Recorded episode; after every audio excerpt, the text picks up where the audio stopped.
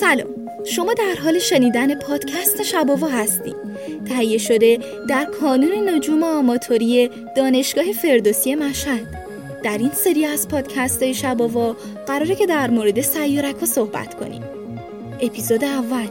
تاریخچه کشف سیارک ها.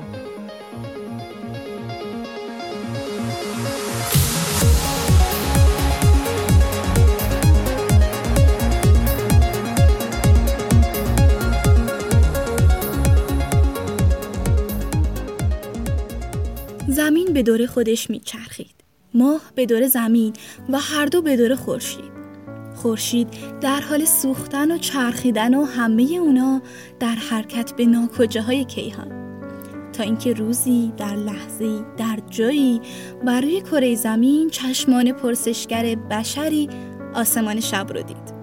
خواهران پروین رو دید که به سمت غرب می‌دوند کاسیوپیا رو دید که بر تخت پادشاهی نچندان راحت نشسته و با گوش دادن به نجوای ستاره ها داستان نبرد هرکول و شیر نمیا و سپس فرستاده شدنش به آسمان توسط زئوس رو فهمید. روزها و شبا گذشتن. دوباره بشر نگاهی به آسمون انداخت.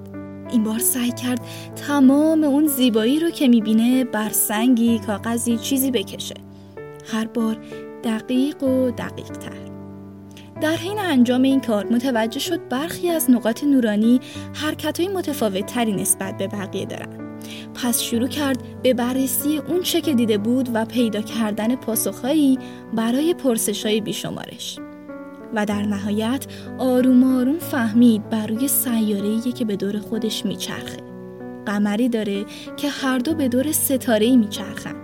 ستاره که میسوزه و میچرخه و همه اون چه که می‌دید در سفری بودن به سوی دور دست ها. شاید تا به حال نام سیارک ها رو شنیده باشیم اما جالبه بدونین چطور بشر به وجود این اجرام پی برد.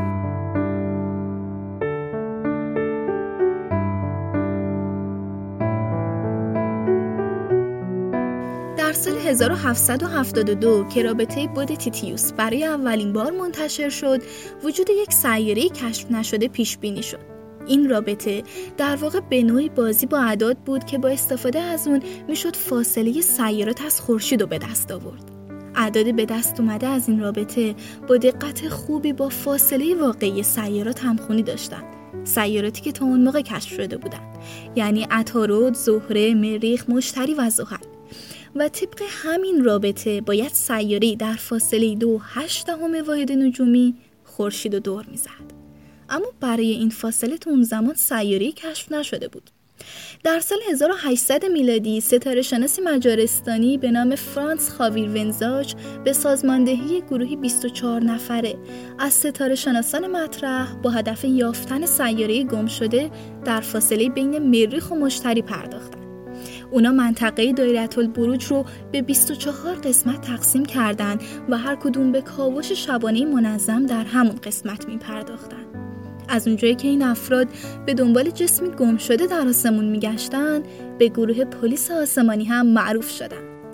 اما نام کاشف اولین جسم مورد نظر یعنی جوزپ پیازی در میان نفرات دعوت شده به برنامه به چشم نمی‌خورد. نام اون درست در زمانی در فهرست قرار گرفت که در شب اول ژانویه سال 1801 میلادی به کمک تلسکوپی بر بالای قصر سلطنتی در پالرموی ایتالیا موفق به کشف اولین جسم گردید. اون در ابتدا متوجه حرکاتی از جسم شد که اونو با دیگر اجرام شناخته شده اون زمان یعنی سیارات دنبال دارها متفاوت نشون می‌داد. در حالی که به مشاهدات خود در تعقیب جسم پیدا شده می پرداخت بیمار شد و چند شبی نتونست مسیر اونو دنبال کنه و در نتیجه اونو گم کرد. در واقع در اون زمان جسم مورد نظر در کرانه آسمان ظاهرا به قرص خورشید نزدیکتر شده بود. اون بقیه افراد گروه منجمان رو در جریان مشاهدات خودش گذاشت ولی کسی نتونست اونو تو آسمون پیدا کنه.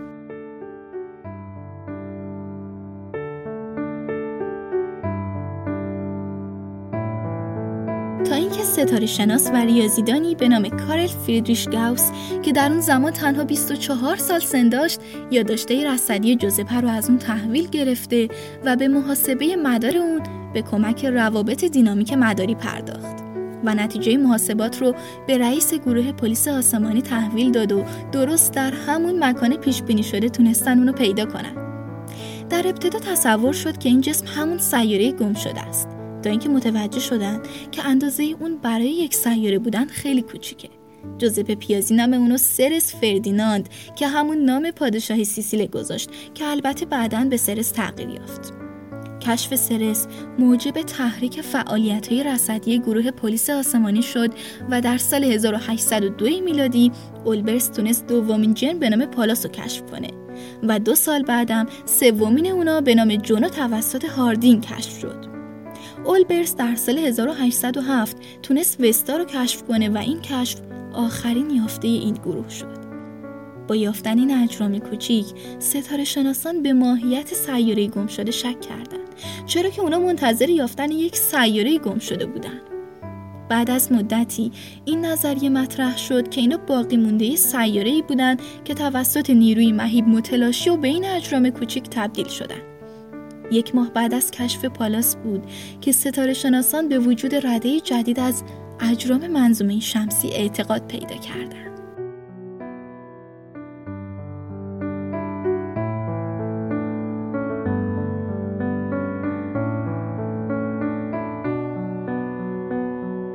هرشل نام استروید معادل استارلایک به معنای مانند ستاره رو برای این اجرام انتخاب کرد. در سال 1815 گروه پلیس آسمانی به رصدهای خود پایان دادند و تا سال 1845 میلادی دیگه سیارکی کشف نشد ولی رصدها ادامه پیدا کرد. تا سال 1857 میلادی تعداد سیارک های کشف شده در مجموع به عدد 50 رسید. امروز تعداد سیارک ها به چند صد هزار هم رسیده و همچنان اکتشاف اونا ادامه داره اون چه که شنیدین شرح مختصری بود از داستان کشف سیارک ها به قلم زینب رضایی. در اپیزودهای بعدی شباوا قرار بیشتر راجع به شگفتی این اجرام صحبت کنیم. خیلی ممنون از اینکه به این اپیزود گوش دادین. خوشحال میشیم شباوا رو با دوستاتونم به اشتراک بذارین و اونها رو هم از حس قشنگ شبگردی تو دل آسمون بهره مند کنین. من ملیکا مهدویان هستم. تا اپیزود بعدی شباوا آسمون دلتون نورانی.